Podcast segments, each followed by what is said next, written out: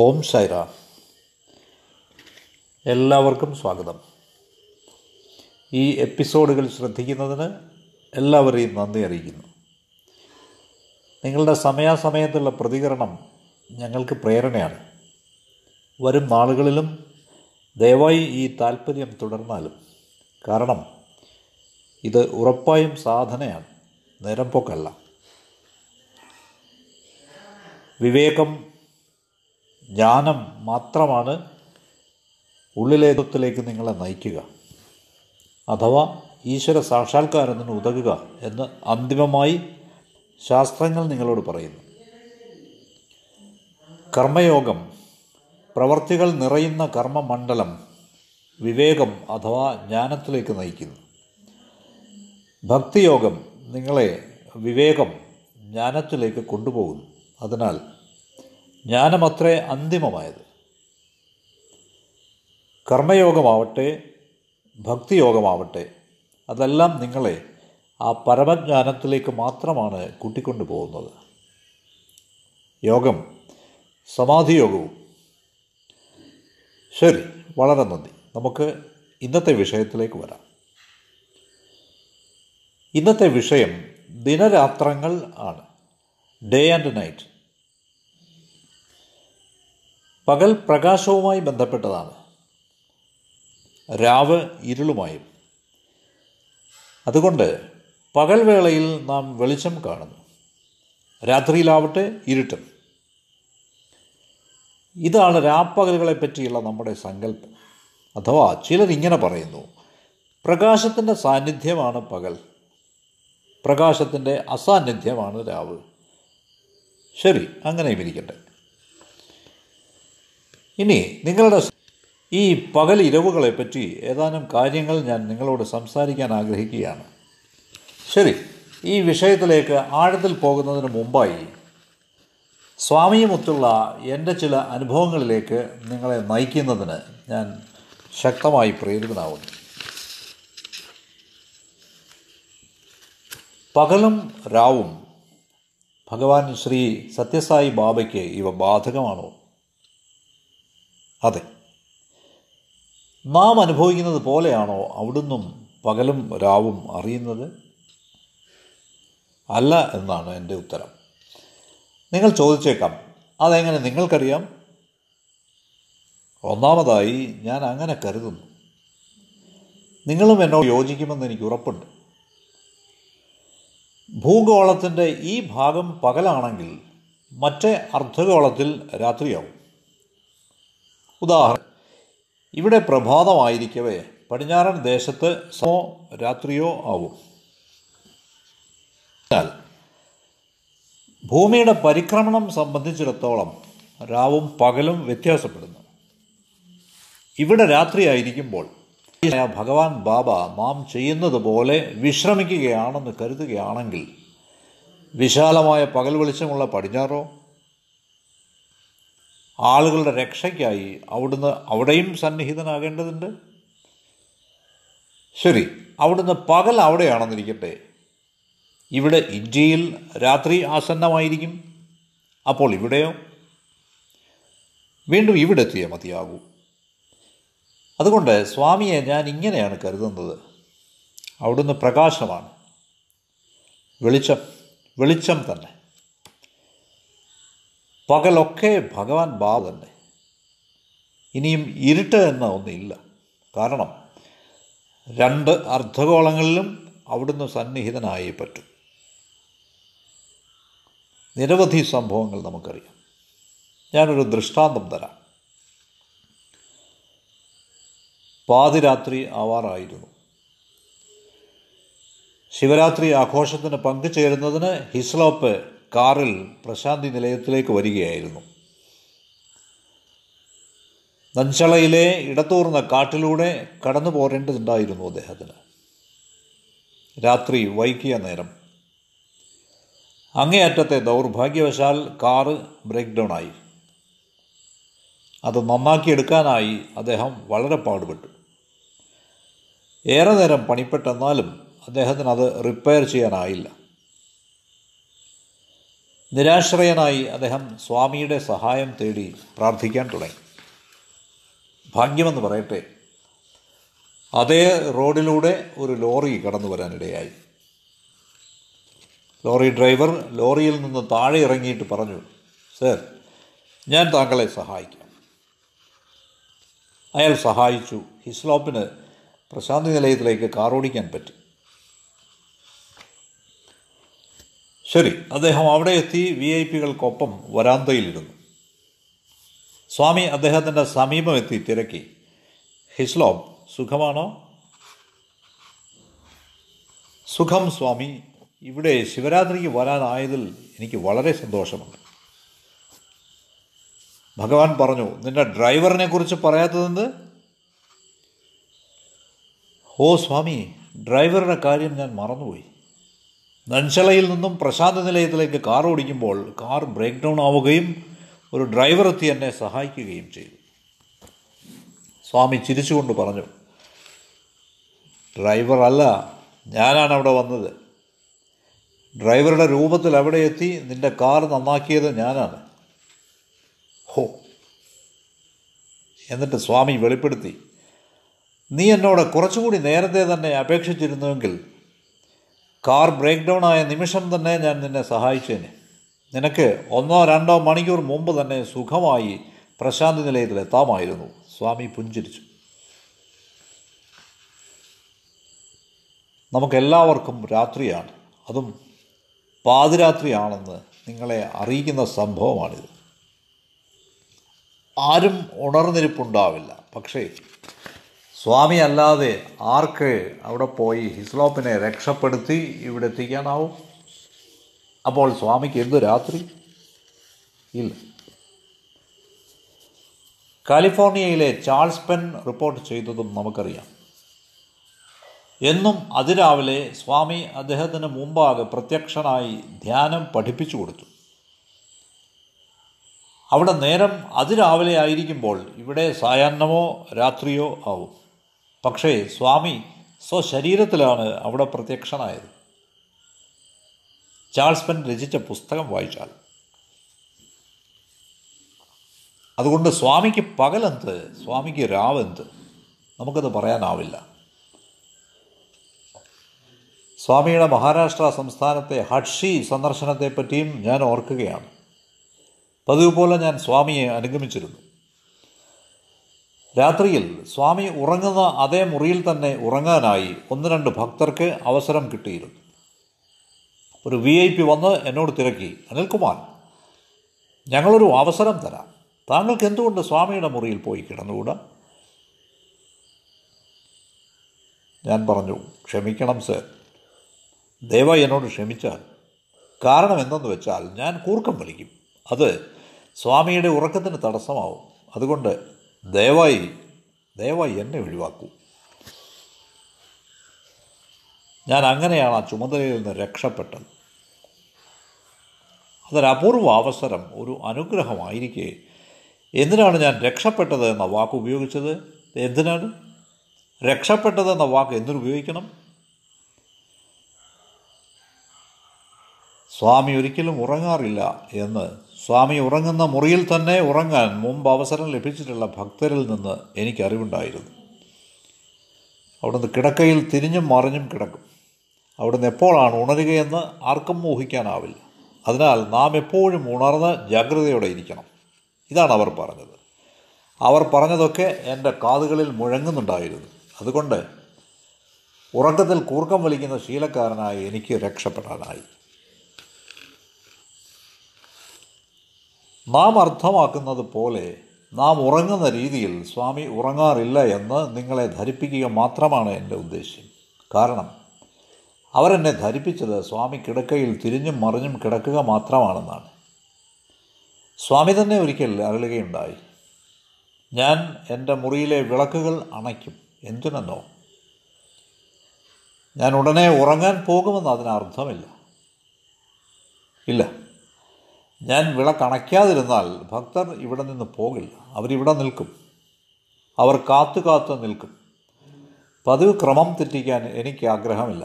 അവരുടെ അത്താഴം താമസിപ്പിക്കാൻ ഞാൻ ആഗ്രഹിക്കുന്നില്ല. അവരിവിടെ ചുറ്റിക്കറങ്ങുന്നതും എനിക്കിഷ്ടമല്ല. അവർ പോയി വിശ്രമിക്കണമെന്നാണ് ഞാൻ ആഗ്രഹിക്കുന്നത്. അതുകൊണ്ടാണ് ഞാൻ വിളക്കുകൾ അണയ്ക്കുന്നത്. അവിടുന്ന് അരുളി. ഇത് സൂചിപ്പിക്കുന്നത് സ്വാമിക്ക് ഇരുളും വെളിച്ചവും പകലും രാവും ഒന്നുമില്ലെന്നാണ്. എങ്കിൽ സ്വാമി ആരാണ്? മറുവിധത്തിൽ അവിടുന്ന് തേജസ്സാണെന്ന് ഞാൻ പറയും. അവിടുന്ന് പ്രകാശമാണ്. പകലുടനീളം രാവെന്നൊന്നില്ല.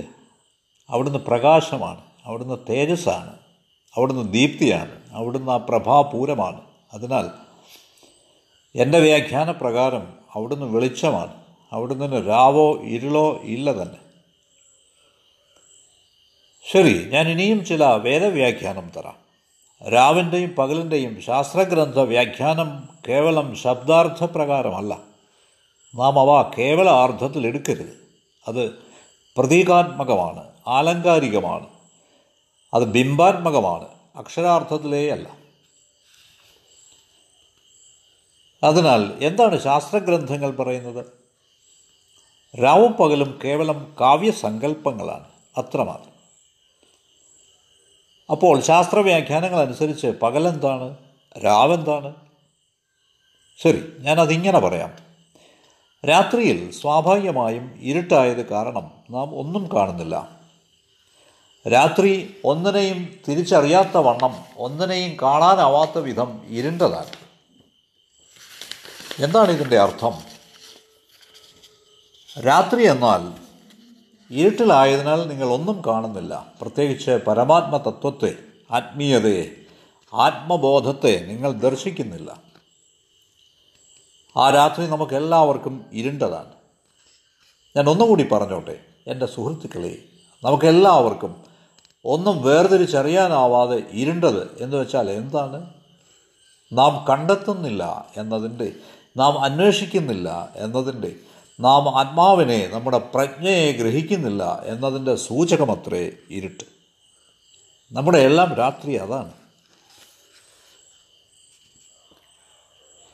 അതുകൊണ്ട് രാത്രി എന്നാൽ അജ്ഞാനം എന്നാണ് അർത്ഥം. നമ്മുടെ പ്രജ്ഞയെപ്പറ്റിയോ നമ്മുടെ ആത്മാവിനെ പറ്റിയോ അവബോധമില്ലാത്ത അവസ്ഥ. രാത്രികൾ ഇരുണ്ടതാണ് എന്ന് ശാസ്ത്രഗ്രന്ഥങ്ങൾ പറയുന്നതിൻ്റെ അർത്ഥം ഇതാണ്. പക്ഷേ നിങ്ങൾ തിരിച്ചറിയാത്ത, ജാഗ്രത അല്ലാത്ത ഇരുണ്ട രാത്രി നിങ്ങൾക്കാണ്. ആത്മാന്വേഷകന്, യോഗിക്ക് അത് പകലാണ്, പ്രകാശമാണ്. പകലെന്നാൽ പ്രകാശം. എന്തുകൊണ്ടാണത് അദ്ദേഹത്തിന് പ്രകാശം അഥവാ പകലാവുന്നത്? എന്തുകൊണ്ടെന്നാൽ അദ്ദേഹത്തിന് ഇന്ദ്രിയ നിയന്ത്രണമുണ്ട്. സദാ ആത്മനെപ്പറ്റിയും ആന്തരസത്തയെപ്പറ്റിയും വിചാരമുണ്ട്. വിഷയവസ്തുക്കളൊന്നും തന്നെ ബാധിക്കുന്നതേയില്ല. അതിനാൽ അദ്ദേഹം ഉണർന്നിരിക്കുന്നു. അതാണ് പകൽ. അതിനാൽ പകൽ എന്നാൽ നിങ്ങൾ ജാഗ്രത ആയിരിക്കുന്ന വേള, നിങ്ങൾ അവബോധത്തോടെ ഇരിക്കുന്ന സമയം, നിങ്ങൾ ഉണർന്നിരിക്കുന്ന സമയം. ശുദ്ധ പ്രജ്ഞ, വിഷയവസ്തുക്കളോടുള്ള നിസ്സംഗതയാണ്. യോഗിയുടെ, ആത്മാന്വേഷകൻ്റെ ദൃഷ്ടിയിൽ അതാണ് പകൽ. ആധ്യാത്മിക മാനത്തിൽ രാവും പകലും തമ്മിലുള്ള ഈ വ്യത്യാസം, ഇത് നാം മനസ്സിലാക്കണം. മറ്റു രീതിയിൽ പറഞ്ഞാൽ ആത്മീയ പുരുഷന്മാർ എല്ലായ്പ്പോഴും ആത്മനെപ്പറ്റിയും പ്രജ്ഞയെക്കുറിച്ചും ആവും ചിന്തിക്കുക, അത്രമാത്രം. ശാശ്വത ഉത്ഗ്രഥിത അവബോധം, കോൺസ്റ്റൻറ്റ് ഇൻ്റഗ്രേറ്റഡ് അവയർനെസ് എന്നാൽ ഇതാണ്. നേരെ മറിച്ച് സാധാരണക്കാർ ഇതിൽ അജ്ഞരാണ്. അവർക്ക് ജാഗ്രതയേ ഇല്ല. അതാണ് അവരുടെ ഇരുട്ട് അഥവാ രാത്രി. കൂടുതൽ വ്യക്തമാക്കാൻ എനിക്കായി എന്ന് ഞാൻ കരുതുന്നു. ഒരു അജ്ഞാനിയായ മനുഷ്യന് പ്രജ്ഞയെപ്പറ്റി, ദൈവികതയെപ്പറ്റി ഗ്രാഹ്യമില്ല, നിയന്ത്രണമില്ല. ആധ്യാത്മിക വിഷയങ്ങളെപ്പറ്റി അറിവേ ഇല്ല. അതിനാൽ ആ അജ്ഞനായ മനുഷ്യൻ ഇരുട്ടിലാണ്, രാത്രിയിലാണ്. അയാൾ എന്തു ചെയ്യാൻ? അയാൾ ഉറങ്ങും, അത്രമാത്രം. കാരണം അയാൾ സകല ആധ്യാത്മിക വശങ്ങളെയും അവഗണിച്ചയാളാണ്. ഒരു അജ്ഞാനിയായ മനുഷ്യനെ സംബന്ധിച്ചിടത്തോളം രാത്രി അതാണ്. അജ്ഞാനിയായ മനുഷ്യൻ്റെ ഇരുണ്ട രാത്രി ജ്ഞാനിയുടെ, വിവേകിയുടെ പകലാണ്. എന്തുകൊണ്ട്? സ്ഥായിയായ ആത്മവിചാരത്തിലാണ് അദ്ദേഹത്തിൻ്റെ ജീവിതം. അദ്ദേഹം തൻ്റെ പ്രജ്ഞയെപ്പറ്റി ബോധവാനാണ്. ആ പ്രജ്ഞ നിങ്ങളുടെ അനുഭവത്തിലെത്തുന്നതിനെ പറ്റിയാണ് അദ്ദേഹം സദാ ചിന്തിക്കുന്നത്. സമസ്ത പ്രപഞ്ചവും ദിവ്യത്വമല്ലാതെ മറ്റൊന്നുമല്ലെന്ന് അദ്ദേഹത്തിന് സദാ ബോധ്യമുണ്ട്. അക്കാരണത്താൽ ആത്മീയ പുരുഷന് അഥവാ ജ്ഞാനിക്ക് അത് പകലാണ്.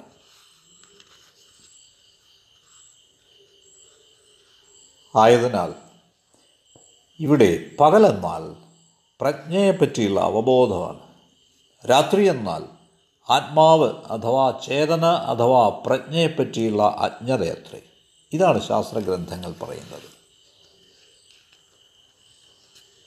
മറ്റു തരത്തിൽ പറഞ്ഞാൽ അജ്ഞാനികൾ ഉറക്കമാണെന്ന് പറഞ്ഞാൽ അതിനർത്ഥം ഈശ്വരത്വത്തെ സംബന്ധിച്ചിടത്തോളം അവർ ഗാഠനിദ്രയിലാണെന്നാണ്. അതാണ് രാത്രി. നേരെ മറിച്ച് ഒരു ജ്ഞാനിയായ മനുഷ്യൻ, വിവേകിയായ മനുഷ്യൻ ഉണർന്നിരിക്കുന്നു, പ്രബുദ്ധനായിരിക്കുന്നു. എന്തുകൊണ്ട്? സമസ്ത ലോകവും ഒരു മായയാണെന്ന് അയാൾക്കറിയാം. അതൊരു പുരാവൃത്തമാണ്. വിഷയവസ്തുക്കളിൽ അയാൾക്ക് താല്പര്യമില്ല. അയാൾക്ക് ഇന്ദ്രിയ നിയന്ത്രണമുണ്ട്. അതുകൊണ്ട് അയാൾ ഇന്ദ്രിയ വസ്തുക്കളിൽ അജ്ഞനാണ്. അയാൾക്ക് ഉത്കണ്ഠകളില്ല, അയാൾക്ക് ക്ലേശങ്ങളില്ല. അതുകൊണ്ട് എന്താണ് അജ്ഞാനിയായ മനുഷ്യൻ്റെ പകൽ? എന്താണ് ജ്ഞാനിയുടെ പകൽ? അജ്ഞാനിയായ മനുഷ്യൻ്റെ രാത്രി എന്താണ്? ജ്ഞാനിയുടെ രാത്രി എന്ത്? ഇതിനോടകം ഞാൻ വ്യക്തമാക്കിയെന്ന് കരുതുന്നു. ഇങ്ങനെയും പറയാനാവും, അജ്ഞാനിയായ മനുഷ്യൻ പകൽ വെളിച്ചമുള്ളിടത്ത് സദാ വിഷയവസ്തുക്കളിൽ മുഴുകി സമയം പോക്കുന്നു. എന്നാൽ സ്ഥിതപ്രജ്ഞൻ അതേപ്പറ്റി ഉത്കണ്ഠപ്പെടുന്നില്ല. അതിനാൽ അയാൾ ഉറക്കത്തിലാണ്. സ്ഥിതപ്രജ്ഞൻ ഉറങ്ങുമ്പോൾ എന്ന് വെച്ചാൽ പ്രജ്ഞയിൽ പൂർണ്ണ ജാഗ്രതയും ബോധവുമുള്ളവനായിരിക്കുമ്പോൾ ആ വിവേകിയായ മനുഷ്യനെ സംബന്ധിച്ചത് രാത്രിയാണ്. നേരെ മറിച്ച് അജ്ഞാനിക്ക് അത് പകലാണ്. കാരണം അയാൾ തൻ്റെ സമയം മുഴുവനും വിഷയവസ്തുക്കളിലാണ് ചെലവിടുന്നത്, നാമരൂപങ്ങളുള്ള വസ്തുക്കളുടെ പുറകെ പാഞ്ഞ്. അതിനാൽ ശാസ്ത്രങ്ങൾ വ്യക്തമായി പറയുന്നു, അജ്ഞാനിക്ക് രാത്രി എന്തോ അത് ജ്ഞാനിക്ക് പകലാണ്. നേരെ മറിച്ചും ശരിയാണ്. ജ്ഞാനിക്ക് പകൽ എന്താണോ അജ്ഞാനിക്കത് രാവാണ്. എത്ര ലക്ഷണയുക്തമായ വിശദീകരണമാണത്! ഈ കാവ്യാത്മകമായ ആവിഷ്കരണം വ്യാസമഹർഷി എത്ര ഭംഗിയായാണ് തന്നിരിക്കുന്നത്! എന്നാൽ നിർഭാഗ്യവശാൽ നാം എല്ലാവരും കണ്ണട ധരിച്ച് അതിലൂടെ കാണും. മനസ്സ്, ബുദ്ധി, ശരീരം എന്നിവയിലൂടെ ലോകത്തെ ദർശിക്കുന്നു. നമ്മുടെ മനസ്സിൻ്റെ ചട്ടക്കൂട് അങ്ങനെയാണ്. മനസ്സ്, ബുദ്ധി, ശരീരം, മൈൻഡ്, ഇൻ്റലക്റ്റ് ആൻഡ് ബോഡി. നാം എല്ലാം കണ്ണട ധരിച്ചുകൊണ്ട് കാര്യങ്ങളെ നോക്കിക്കാണും. സ്വാഭാവികമായും എന്ത് സംഭവിക്കും? കണ്ണട നിങ്ങൾക്ക് നിറക്കാഴ്ച തരും, ശരിയായ പരിപ്രേക്ഷ്യത്തിലാവില്ല. നമ്മൾ ആധുനിക ബുദ്ധിയുടെ വിവരശേഖരണ ഉദ്യമത്തിലായതുകൊണ്ടാവാം അതുകൊണ്ട് അവിടുത്തെ കാവ്യാത്മക സൗന്ദര്യം നുകരാൻ നാം ശക്തരല്ല. അതിനാൽ അജ്ഞാനിയായ മനുഷ്യൻ വസ്തുക്കൾക്ക് മേൽ തൻ്റെ മനോവർണം പൂശിയിട്ട് തൻ്റെ മനസ്സിൻ്റെ അപൂർണതകൾ ആ വസ്തുവിൻ്റെ പോരായ്മകളായി ഗ്രഹിക്കുന്നു. മറ്റു രീതിയിൽ പറഞ്ഞാൽ അയാൾ ന്യൂനതകൾ ദർശിക്കുന്നു. എന്തുകൊണ്ട്? കാരണം മനോവർണം. മനോവർണത്തിന് നിദാനം കാഴ്ചയാണ്, മനക്കണ്ണടയിലൂടെയുള്ള കാഴ്ച. അതാണത്. അപ്പോൾ എല്ലാം നിറമുള്ളതായി തോന്നിപ്പിക്കുന്നത് ഗ്ലാസിൻ്റെയോ ബാൻഡിൻ്റെയോ തകരാറാണ്. ശരീരം, മനസ്സ്, ബുദ്ധി ഈ മാധ്യമത്തിലൂടെ ലോകത്തെ നാം തിരിച്ചറിയുമ്പോൾ ലോകത്തെ അപൂർണമായി നാം കാണുന്നു. ഈ വസ്തുത ദയവായി ശ്രദ്ധിച്ചാലും. ലോകം ന്യൂനതയുള്ളതായി തോന്നിക്കുന്നതിന് കാരണം നാം ശരീര, മനോ, ബുദ്ധി ഉപാധികളിലൂടെ വീക്ഷിക്കുന്നതാണ്. ലോകം പൂർണ്ണമല്ല, അല്ല, ഉപാധിയുടെ മാലിന്യം കൊണ്ടാണത്. എന്താണ് ആ മാലിന്യം? മനസ്സ്, ശരീരം, ബുദ്ധി. എന്നാൽ ഒരു വിവേകിയായ മനുഷ്യൻ, ജ്ഞാനത്തിൽ വേരൂന്നിയ ഒരു മേധാവി തൻ്റെ കാഴ്ചയുടെ വാതായനങ്ങൾ തുറന്നിടുകയും ജ്ഞാനദൃഷ്ടിയിലൂടെ ലോകത്തെ വീക്ഷിക്കുകയും ചെയ്യുന്നു. വിവേകത്തിൻ്റെ കണ്ണുകൾ ഉപയോഗിച്ച് കാണുമ്പോൾ എല്ലാം പൂർണ്ണമായി അദ്ദേഹം കാണുന്നു. നേരെ മറിച്ച് സ്വാർത്ഥനിഷ്ഠനായ ആ നശ്വര മനുഷ്യൻ സൂക്ഷ്മഗ്രഹണ ലോകത്തെ ഉണരാതെ ഉറങ്ങുന്നു. ഇതേ സമയം സ്ഥിരപ്രജ്ഞൻ ഇതേ കാര്യം ആസ്വദിച്ച് ജീവിക്കുന്നു. പരിമിതാനുഭവങ്ങളുടെ സ്വാർത്ഥ ജീവിതത്തിൽ അഹം അനുഭവിക്കുന്ന ഹർഷങ്ങളും ക്ലേശങ്ങളും പൂർണ്ണനായവൻ കാണുകയോ അനുഭവിക്കുകയോ ചെയ്യുന്നില്ല. മറ്റു വിധത്തിൽ പറയുകയാണെങ്കിൽ അജ്ഞനായവനെ പുളകം കൊള്ളിക്കുന്നതൊന്നും ജ്ഞാനിയെ സന്തോഷിപ്പിക്കില്ല. ശാസ്ത്രഗ്രന്ഥങ്ങളിലെ വ്യാഖ്യാനം സംബന്ധിച്ചിടത്തോളം പകലും രാവും തമ്മിലുള്ള വ്യത്യാസം ഇതാണ്. ഇനി സ്വാമിയെ പരാമർശിച്ചുകൊണ്ട് ഞാൻ മുമ്പ് പറഞ്ഞതിൻ്റെ പശ്ചാത്തലത്തിൽ നിങ്ങളുടെ ശ്രദ്ധ ക്ഷണിക്കുന്നതിന് ഞാൻ ആഗ്രഹിക്കുന്നു. ഇനി പകലും രാവും സ്വാമിയുടെ കാഴ്ചപ്പാടിൽ പ്രതീകാത്മകമായ സംഗതിയായി എടുക്കേണ്ടെന്ന് വയ്ക്കാം. വേണ്ട. എന്തുകൊണ്ട്? ഓരോന്നും തേജസ്സാണ്. പ്രകാശം സ്വാമിയാണ്. സ്വാമി പ്രകാശമാണ്. അവിടുന്ന് സദാ ജ്ഞാനസ്വരൂപത്തിലാണ്. അതുകൊണ്ട് അവിടുന്ന് ഒരു തരം വൈജാത്യവും കാണുന്നില്ല. കാരണം അവിടുന്ന് ജ്യോതിയാണ്. അതിനാലാണ് ആദിശങ്കരൻ ഇപ്രകാരം അരുളിയത്: രാത്രിയും അന്ധകാരവും നിങ്ങളുടെ അറിവിലേക്കായി പറയാം. അന്ധകാരത്തിൽ ഒന്നും കാണപ്പെടുന്നില്ല, ഒരുവനും ഒന്നും മനസ്സിലാക്കാനാവില്ല. അജ്ഞാനികളുടെ ലൗകികരുടെ രാത്രിയാണത്. എന്നാൽ ജ്ഞാനിയെ സംബന്ധിച്ച്, വിവേകിയെ സംബന്ധിച്ച് അത് പകലാണ്. വിശാലമായ പകൽ വെളിച്ചമാണ്. കാരണം അയാൾ അതിൻ്റെ ആധ്യാത്മിക മാനത്തെപ്പറ്റി ബോധവാനാണ്. അദ്ദേഹം സകലയിടത്തും ദൈവികത്വം ദർശിക്കുന്നു. ഒരു ഉദാഹരണം നിങ്ങളോട് പറയാം. മൂങ്ങയെ നോക്കുക. ഒരു മൂങ്ങ അല്ലെങ്കിൽ പൂച്ച രാത്രിയിലാവും വസ്തുക്കളെ കൂടുതൽ നന്നായി കാണുക. അതിനർത്ഥം നമ്മുടെ പകൽ മൂങ്ങയ്ക്ക് അല്ലെങ്കിൽ പൂച്ചയ്ക്ക് രാത്രിയാവും. എന്നാൽ മൂങ്ങയ്ക്ക് അഥവാ പൂച്ചയ്ക്ക് രാത്രിയാവുന്നത് നമ്മെ സംബന്ധിച്ച് പകലാണ്. നമുക്ക് പകൽ കണ്ണ് കാണാമെങ്കിൽ അവയ്ക്ക് കാണാനാവില്ല. അവ രാത്രിയിൽ കാണുമ്പോൾ നമുക്കതിന് പറ്റുന്നില്ല. ആയതിനാൽ മൂങ്ങയ്ക്കും പൂച്ചയ്ക്കും അതുപോലെയുള്ള മറ്റു മൃഗങ്ങൾക്കും പകലും രാത്രിയും വ്യത്യസ്തമാണ്. അവയ്ക്ക് രാത്രിയിലാണ് വ്യക്തമായ കാഴ്ച, നമുക്കത് പറ്റില്ല.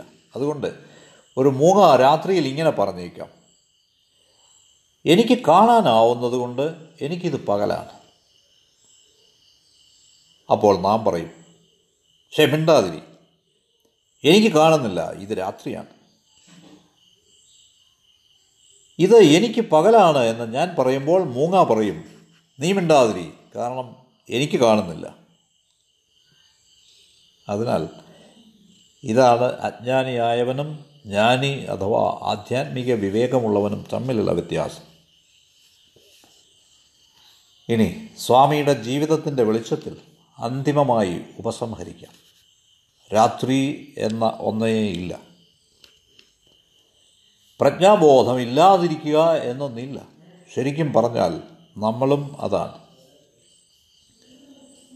എൻ്റെ സ്വന്തം പ്രജ്ഞ, എൻ്റെ സ്വന്തം ആത്മാവ്, എൻ്റെ ആത്മൻ പ്രകാശമാണ്, ആനന്ദമാണ്.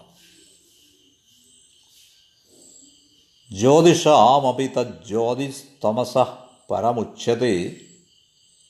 ഞാൻ പ്രകാശത്തിനും പ്രകാശമാണ്. ഞാൻ ആ ഉജ്ജ്വല ദീപ്തി അത്രേ. സകല വ്യാപ്തവും സകല ഭരിതവുമാണത്. അതിനാൽ ആധ്യാത്മികമായി പറയുകയാണെങ്കിൽ നമ്മുടെ തന്നെ ആത്മാവിനെപ്പറ്റി അഥവാ സ്വന്തം പ്രജ്ഞയെപ്പറ്റി അവബോധമുള്ളവരെന്ന നിലയ്ക്ക് നാം എപ്പോഴും പകലിലാണ്. നാം സദാ പ്രകാശത്തിലാണ്. നമുക്കതിനെപ്പറ്റി അവബോധം ഇല്ലെന്ന് വരികിൽ നാം രാത്രിയിൽ അഥവാ അന്ധകാരത്തിലാണ്. ദിനരാത്രങ്ങളെപ്പറ്റി നമുക്കുണ്ടാവേണ്ട കൃത്യമായ യോജിച്ച വിശദീകരണം അതാണ്.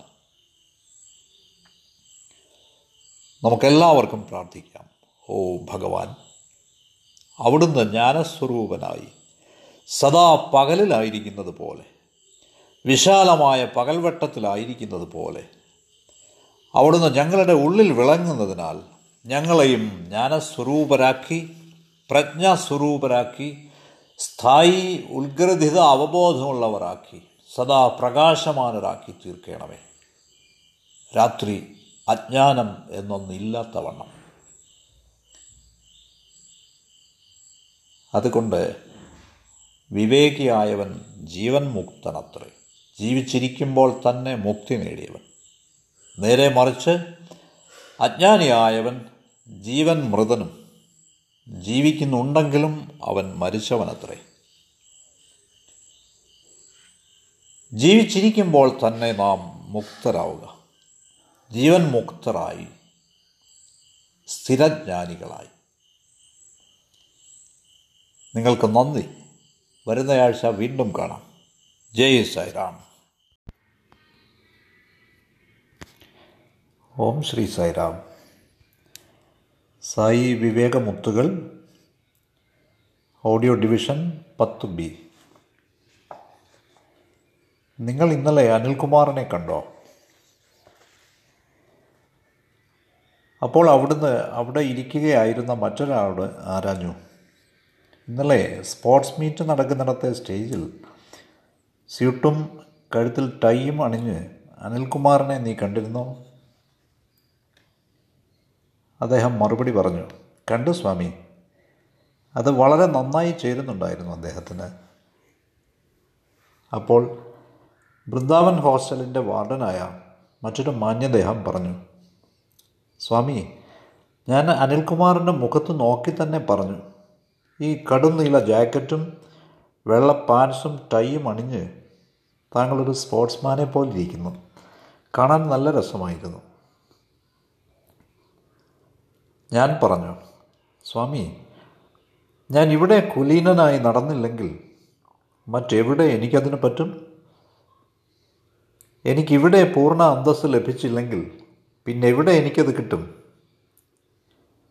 വീട്ടിലായിരുന്നാൽ കൂടിപ്പോയാൽ തെരുവിലുള്ളവർ എന്നെ കണ്ടേക്കാം. ഇവിടെയോ ഇന്ത്യയിലെയും വിദേശത്തെയും ആയിരക്കണക്കിന് ആളുകളാണ് എന്നെ കാണുക. എന്തുകൊണ്ടില്ല? അതുകൊണ്ട് പറ്റാവുന്ന ഏറ്റവും നല്ല രീതിയിൽ പ്രത്യക്ഷപ്പെടാനാണ് ഞാൻ നോക്കുന്നത്. കാരണം ഞാൻ ഈശ്വരൻ്റെ സമീപത്താണ്. എന്തുകൊണ്ടല്ല? അപ്പോൾ അവിടുന്ന് പറഞ്ഞു, ഇനി എന്താ നിനക്ക് പറയാനുള്ളത്? പൊങ്ങച്ചവും അന്തസ്സും. ദർജ എന്നൊരു വാക്കുണ്ട്. അതിനർത്ഥം എല്ലാ പകിട്ടും പൊങ്ങച്ചവും എന്നാണ്. മറ്റൊരു പദമുണ്ട്, തീവി. എല്ലാ അന്തസ്സോടെയും എന്നാണ് അതിനർത്ഥം. അപ്പോൾ ഞാൻ പറഞ്ഞു, സ്വാമി, ഈ ദർജയും തീവിയും ഇവിടെ പറ്റിയില്ലെങ്കിൽ പിന്നെ എവിടെ കാണിക്കാനാണ് എനിക്ക് പറ്റുക? സ്വാമി എന്നെ സശ്രദ്ധം വീക്ഷിക്കുകയായിരുന്നു. കാര്യങ്ങൾ ലഘൂകരിക്കാൻ പറ്റിയ അവസരമാണെന്ന് കണ്ട് ഒന്ന് ശ്രമിച്ചു നോക്കാമെന്ന് ഞാൻ കരുതി. അതുകൊണ്ട് ഞാൻ പറഞ്ഞു, സ്വാമി, ദർജയും തീവിയും തമ്മിലുള്ള വ്യത്യാസം എന്താണ്? എന്തു വ്യത്യാസമാണുള്ളത്? പൊങ്ങച്ചവും പ്രകടനവും അന്തസ്സും തമ്മിൽ രണ്ടും ഒന്നു തന്നെയല്ലേ? അപ്പോൾ ഭഗവാൻ പറഞ്ഞു, പുറമേ ദർജയായിട്ടുള്ളത് അകമേ തീവിയായാണ് പ്രതിഫലിക്കുക. പൊങ്ങച്ചവും പ്രകടനവും ഒക്കെ ബാഹ്യമാണ്, അന്തസ്സാകട്ടെ ആന്തരികവും. അങ്ങനെയാണ് അവ പ്രകടമാവുക. ബാഹ്യമായി കാണപ്പെടുന്നതെല്ലാം ദർജയാണ്. ടി വി, ടെലിവിഷനിൽ പതിഞ്ഞ് കാണപ്പെടുന്നതൊക്കെ ടി വിയും. ടി വി ടി വിയാണ്. ഈ ചെറുപദങ്ങൾ കൊണ്ടുള്ള സുന്ദരമായ ദ്വയാർത്ഥപ്രയോഗം മനസ്സിലായോ? അതിനാൽ ടി വി അഥവാ അന്തസ്സ് ടി വി പോലെയാണ്.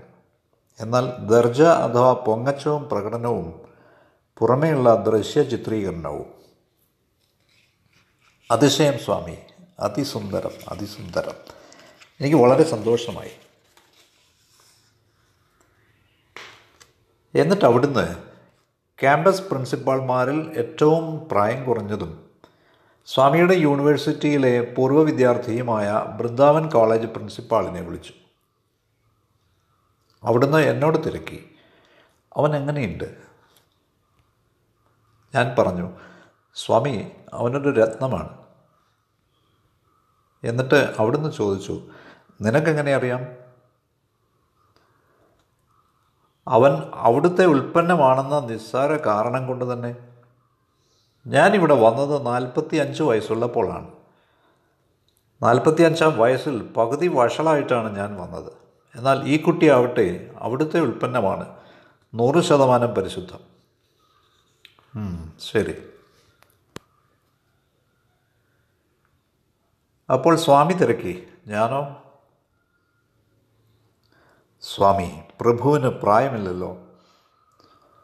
ഞാനിവിടെ 45 വയസ്സുള്ളപ്പോഴാണ് വന്നത്. എന്നാൽ ഈ കുട്ടിയാവട്ടെ ചെറുപ്പത്തിലെ അവിടുത്തെ സമീപം എത്തിയതാണ്. ഭഗവാൻ എത്ര വയസ്സായെന്ന് എന്നെക്കൊണ്ട് പറയിക്കണം എന്നാണോ? ഭഗവാന് പ്രായമില്ല, അവിടുന്ന് കാലാതീതനാണ്. അപ്പോൾ നമ്മുടെ നല്ല ഭഗവാൻ എനിക്കൊരു സുന്ദര സ്മേരം തന്നിട്ട് പറഞ്ഞ്, നിനക്കെങ്ങനെ അറിയാം? അപ്പോൾ ഞാൻ പറഞ്ഞു, സ്വാമി, നിരവധി ആളുകൾ എന്നോട് പറയാറുണ്ട്, സ്വാമിയാണ് എൻ്റെ വിവാഹം നടത്തി തന്നത്, സ്വാമിയാണ് എൻ്റെ മകൻ്റെ വിവാഹം നടത്തി തന്നത്, സ്വാമിയാണ് എൻ്റെ കൊച്ചുമകൻ്റെ നാമകരണം നടത്തി തന്നത്. ഇങ്ങനെ ഞങ്ങളെല്ലാം വയസ്സാവുകയാണ്, പക്ഷേ സ്വാമി ഇപ്പോഴും അത്ര ചെറുപ്പവും. അതുകൊണ്ട് അവിടുന്ന് കാലാതീതനാണ്. ശരി ശരി.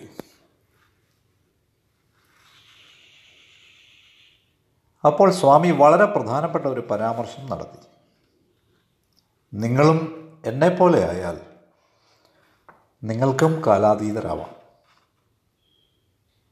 സ്വാമി അവിടുത്തെ പോലെയോ? എന്താണ് അവിടുന്ന് അർത്ഥമാക്കുന്നത്? ഭഗവാൻ പറഞ്ഞു, എനിക്ക് ആധികൾ ചിന്തലു ഇല്ല, എനിക്ക് വിചാരങ്ങൾ ഒന്നുമില്ല, എനിക്ക് ആധികളില്ല. നിങ്ങൾക്ക് ചിന്തലു ആധികൾ ഇല്ലെങ്കിൽ നിങ്ങൾക്കും എന്നെപ്പോലെ ചെറുപ്പമാവാം. സ്വാമി, എന്തുകൊണ്ടാണ് ആളുകൾ വയസ്സാവുന്നത്? ആധികൾ നിങ്ങളെ പ്രായമുള്ളവരാക്കും. ആധികളാണ് വയസ്സാവുന്നതിന് കാരണം. നിങ്ങൾക്ക് ആധികൾ ഇല്ലെങ്കിൽ നിങ്ങളും എന്നെപ്പോലെ കാണപ്പെടും. നമുക്കും ആധികളില്ലായിരുന്നുവെങ്കിൽ അതെത്ര രസമായേനെ! ആധികളിൽ നിന്ന് മുക്തരാവാൻ നാം ആഗ്രഹിക്കും തോറും നാം കൂടുതൽ ആധിയുള്ളവരാകുന്നു. ഉറങ്ങിക്കിടക്കുന്ന ശ്വാക്കൾ അങ്ങനെ കിടന്നോട്ടെ, നാം അവയെ ഉണർത്തണ്ട. ഇനി ഒരു പ്രത്യേക പരാമർശമുണ്ടായി. ഏതോ മാന്യൻ പറഞ്ഞു, സ്വാമി, ജാനുവരി 14 വൈകുണ്ഠ ഏകാദശിയാണ്. വൈകുണ്ഠ ഏകാദശി അന്നാണെന്ന് തന്നെയല്ല, സംക്രാന്തിയും കൂടിയാണ്. സകല ദൈവങ്ങളെയും ഒരേ സമയം പൂജിക്കാൻ പറ്റിയ അവസരമാണ് വൈകുണ്ഠ ഏകാദശി എന്ന ഉത്സവം. ഈശ്വരൻ ഒന്നേയുള്ളൂ, ദൈവങ്ങൾ പലരുണ്ട്. സമ്മതിച്ചോ? ഈശ്വരനും ദൈവവും തമ്മിൽ വ്യത്യാസമുണ്ട്, ശരിയല്ലേ? ലക്ഷ്മി ഒരു ദേവതയാണ്, സരസ്വതി ഒരു ദേവതയാണ്, ദുർഗ ഒരു ദേവതയാണ്, കാളി, ദുർഗ ഇവരൊക്കെ ദേവതമാരാണ്. എന്നാൽ ഈശ്വരൻ ഒന്നേയുള്ളൂ. ഇത് വ്യക്തമാണല്ലോ. അതുകൊണ്ട് വൈകുണ്ഠ ഏകാദശി നമുക്ക് സകല ദൈവങ്ങളെയും ആരാധിക്കാൻ പറ്റിയ അവസരമാണ്. വൈകുണ്ഠം എന്നാൽ സ്വർഗം. അപ്പോൾ ഞാൻ പറഞ്ഞു, സ്വാമി, അങ്ങനെയാണെങ്കിൽ ഈ പ്രശാന്തി നിലയം വൈകുണ്ഠമാണ്, സ്വർഗമാണ്. ഇത് ആ സ്വർഗം തന്നെയാണ്. അവിടുന്ന് തിരക്കി, നിനക്കെങ്ങനെ അറിയാം? എനിക്കറിയാം, കാരണം ഇവിടെ ആയിരിക്കുമ്പോൾ എനിക്ക് ആധികളില്ല. ഞാൻ പറഞ്ഞു, പുറത്ത് കടക്കുന്ന ആ നിമിഷം ആധികൾ എന്നെ പിന്തുടർന്ന് പിടികൂടുന്നു. ആധികളില്ലാത്ത ചിന്തകളില്ലാത്ത അവസ്ഥയാണ് സ്വർഗം. ആ സ്വർഗം ഞാൻ ഇവിടെ അനുഭവിക്കുന്നു. അതുകൊണ്ട് ഇത് സ്വർഗം തന്നെയാണ്. എന്നിട്ട് ഞാൻ പറഞ്ഞു, സ്വാമി, അവിടുന്ന് ഞങ്ങൾക്ക് കാട്ടിത്തന്നത് എന്തൊരു മാതൃകയാണ്. ഞങ്ങളും ചിന്തകളിൽ നിന്നും ആധികളിൽ നിന്നും മുക്തരാവണമെന്ന ആദർശം അവിടുന്ന് എന്തൊരു മാതൃകയാണ്. അപ്പോൾ ഭഗവാൻ പറഞ്ഞു, അത് കേവലം ലളിതമായ ആദർശമല്ല, അതെൻ്റെ ആദേശമാണ്, നിങ്ങളോടുള്ള ആജ്ഞയാണ്. ആദേശമെന്നാൽ ആജ്ഞയാണ്, ആദർശമോ മാതൃകയും. ആദർശം അഥവാ മാതൃകയായ സ്വാമിക്ക് ആദേശമുണ്ട് എന്ന വസ്തുത ഇതുകൊണ്ട് മനസ്സിലാവുന്നു. അതിന് പിന്നിലുള്ള അവിടുത്തെ ആജ്ഞ നമുക്ക് പിന്തുടരാനുള്ള അനുകരിക്കാനുള്ള മാതൃകയാണ്.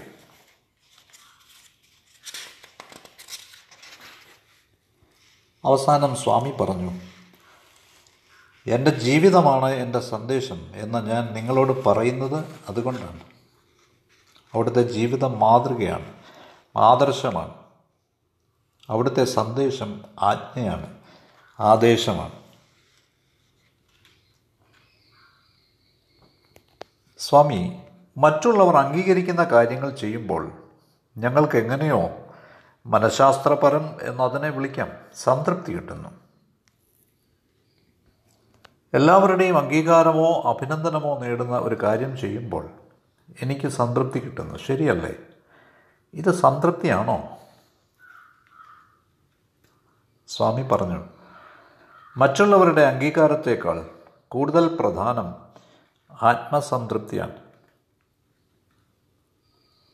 ആത്മസംതൃപ്തി, സെൽഫ് സാറ്റിസ്ഫാക്ഷൻ എന്നത് പുറത്തുനിന്നുള്ള ഏതൊരു വസ്തുവിൽ നിന്നും ലഭിക്കുന്ന അംഗീകാരത്തേക്കാളും കയ്യടിയേക്കാളും കൂടുതൽ പ്രധാനമാണ്. ഇതോടെ 2003 ജാനുവരി 12 സംഭാഷണം അവസാനിച്ചു. ഇനി നമുക്ക് മുമ്പ് ചെയ്തുകൊണ്ടിരുന്നത് പോലെ പഴയ ദിനങ്ങളിലേക്ക് തിരിച്ചു പോകാം. ആ ദിവസം പതിവ് പോലെ സായാഹ്നത്തിലെ ഇൻ്റർവ്യൂവിന് ശേഷം ഭഗവാൻ രാജകീയമായി ചുവടുവെച്ച് അവിടുത്തെ മുടി സുന്ദരവും അനനുകരണീയവുമായ ശൈലിയിൽ ഒതുക്കിക്കൊണ്ട് മെല്ലെ പുറത്തു വന്നു.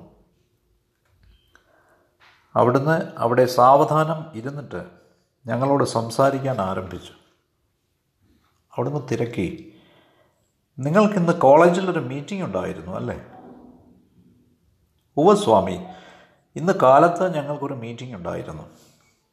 എന്തായിരുന്നു വിഷയം? സ്വാമി, ഒരു വിദഗ്ധൻ ആഗോളവൽക്കരണത്തെപ്പറ്റി സംസാരിച്ചു.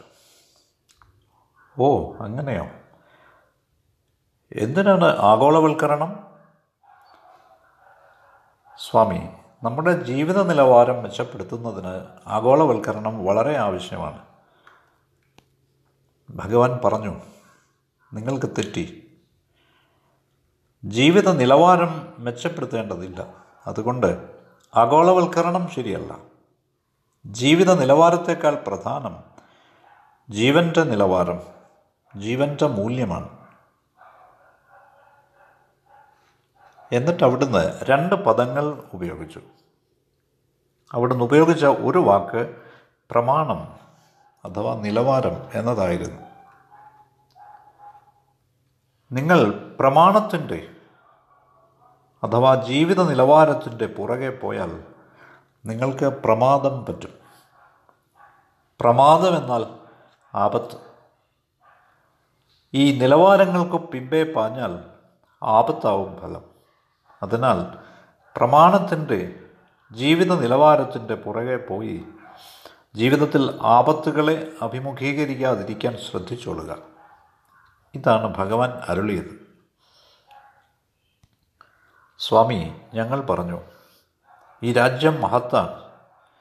ആ രാജ്യം ധനികമായതിന് കാരണം അതിൻ്റെ സമ്പത്ത്, ബാഹുല്യം, അഭിവൃദ്ധി ഇവ കാരണമാണ്. ഇത് ആ രാജ്യത്തിൻ്റെ പ്രതിശീർഷ വരുമാനത്തെ സൂചിപ്പിക്കുന്നില്ലേ? സ്വാമി പറഞ്ഞു, ഇല്ല.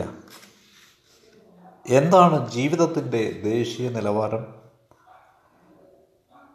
ജീവിതത്തിൻ്റെ ദേശീയ നിലവാരം എന്നത് സകല ജീവലോകത്തിൻ്റെയും ജീവികളുടെയും വസ്തുക്കളുടെയും സസ്യങ്ങളുടെയും പ്രകൃതി വിഭവങ്ങളുടെയും ഉത്ഗ്രഥനമാണ്, ഇൻ്റഗ്രേഷനാണ്.